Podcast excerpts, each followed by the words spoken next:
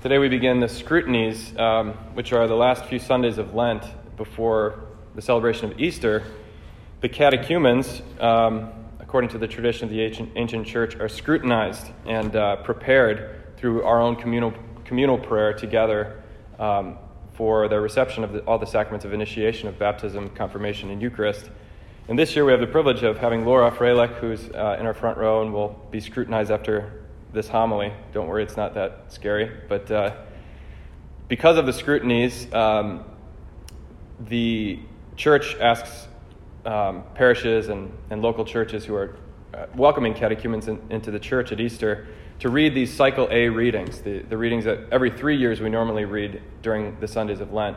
Um, and the first one being this beautiful reading of the, the woman at the well from the Gospel of John. So thank you, Laura, for letting us uh, read these beautiful readings, which we only normally get to read every three years.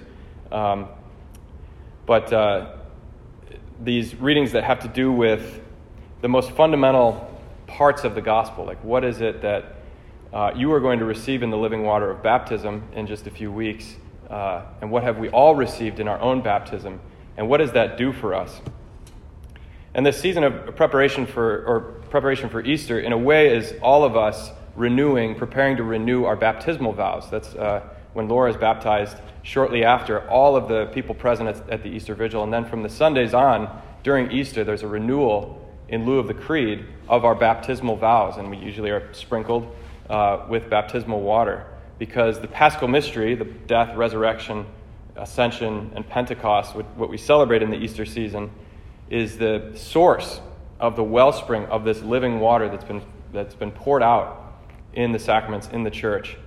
So, the, the purpose of Lent and all of our practices of fasting and prayer and almsgiving are really to empty our hearts, to clear out the way for that fountain of water to flow again so that we can be renewed.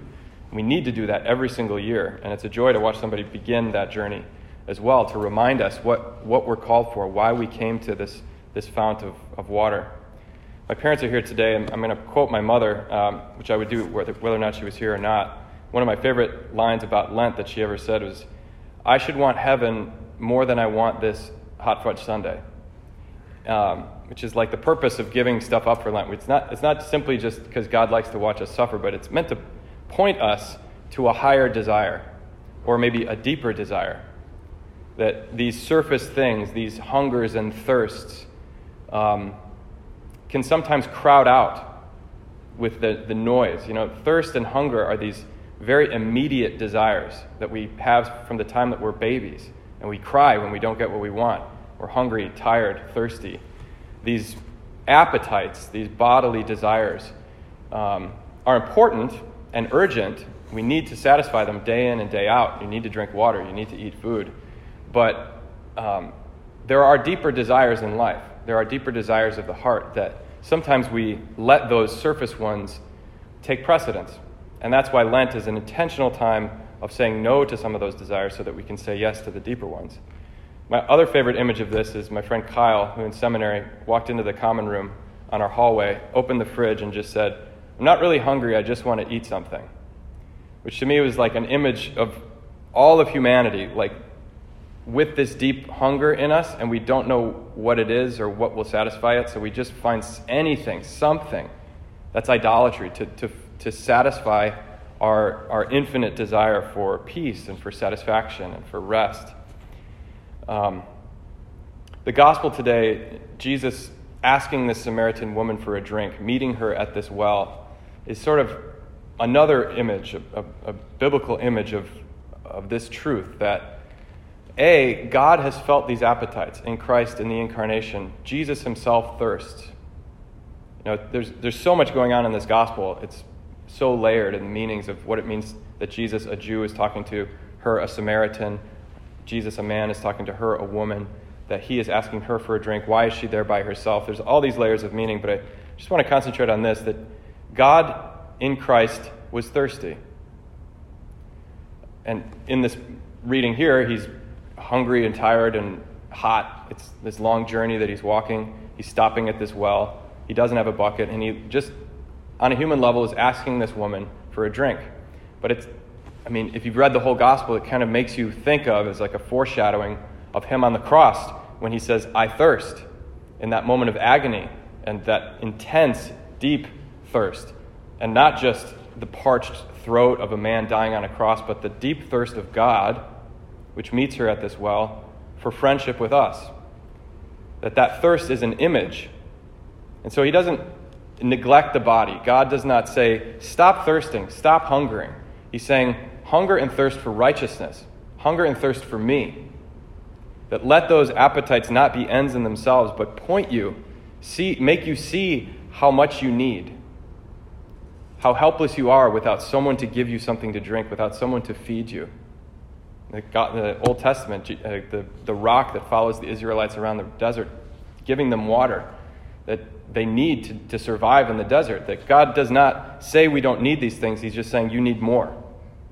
And so he, he takes on these appetites, these thirsts, these, uh, these hungers, to sublimate them to this higher, most uh, deep desire and hunger, which is for friendship, communion.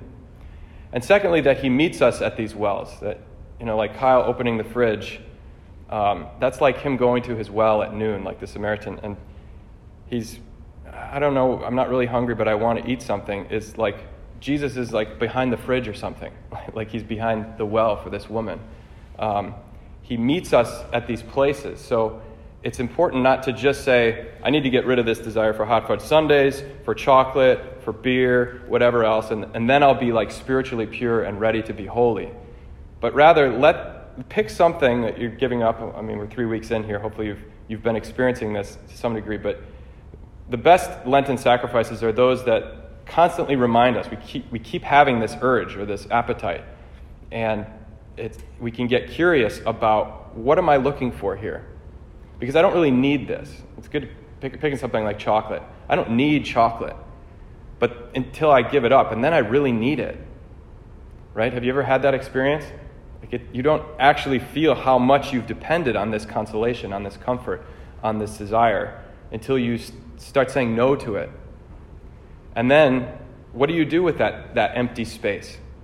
That habit that, that keeps coming back to you, that affection that your body has for some good of the earth, and you can't forget it. To find Jesus there, meeting us by our wells. And I'll finish with this. Just imagine you are this woman going day in and day out to this well, getting water, going back, using it for food, for cooking, for drinking, for washing. You go back the next day, it runs out. And you just keep going back there every single day, mindlessly, uh, slaking this thirst. And you know that deep down there's also this boredom, a deeper thirst for like a different life than the one you've chosen or the one that's chosen you or these five husbands or whatever's going on in your heart. You have this, this sense that there's more to life than this. But you're so just kind of mindlessly going back and forth to this well, taking care of business, and, and then one day you stop and you say, like, no matter if I drank this whole cistern worth of water, I would never stop being thirsty. And you just say no to that desire for a minute and you, you just look around. What am I really looking for here at this well? And there's Jesus sitting on the other side, and he's been waiting there the whole time, and he says, Give me a drink. What is your well? Is it YouTube or Instagram? Like where you just you're bored, you just pull out your phone, you don't even think about it, and you're just like 20 minutes later you're like, what am I even looking for? When would I know that I've had enough and that I'm not thirsty anymore? What is it that you're going to day in and day out to try to slake your thirst? Some surface desire. It's not bad, it's not evil in and of itself, but it's just not what you're looking for. And it's easier to go there than to ask the question what if I really answered the call? What if I really listened to the deepest call of my heart? And the thing is, Christ is there, but he asks us for a drink. In order for us to receive the living water he wants to give to us that will well, well up into a spring of water to eternal life, we first have to give him whatever it is we're coming to drink we give it to Him, then He starts to offer us living water welling up to eternal life. Simple way I need to want heaven more than I want a hot fudge sundae. What is this thing that I'm giving up? What am I really looking for? And can I give it over to Christ so that He can give me way more than I'm looking for in return?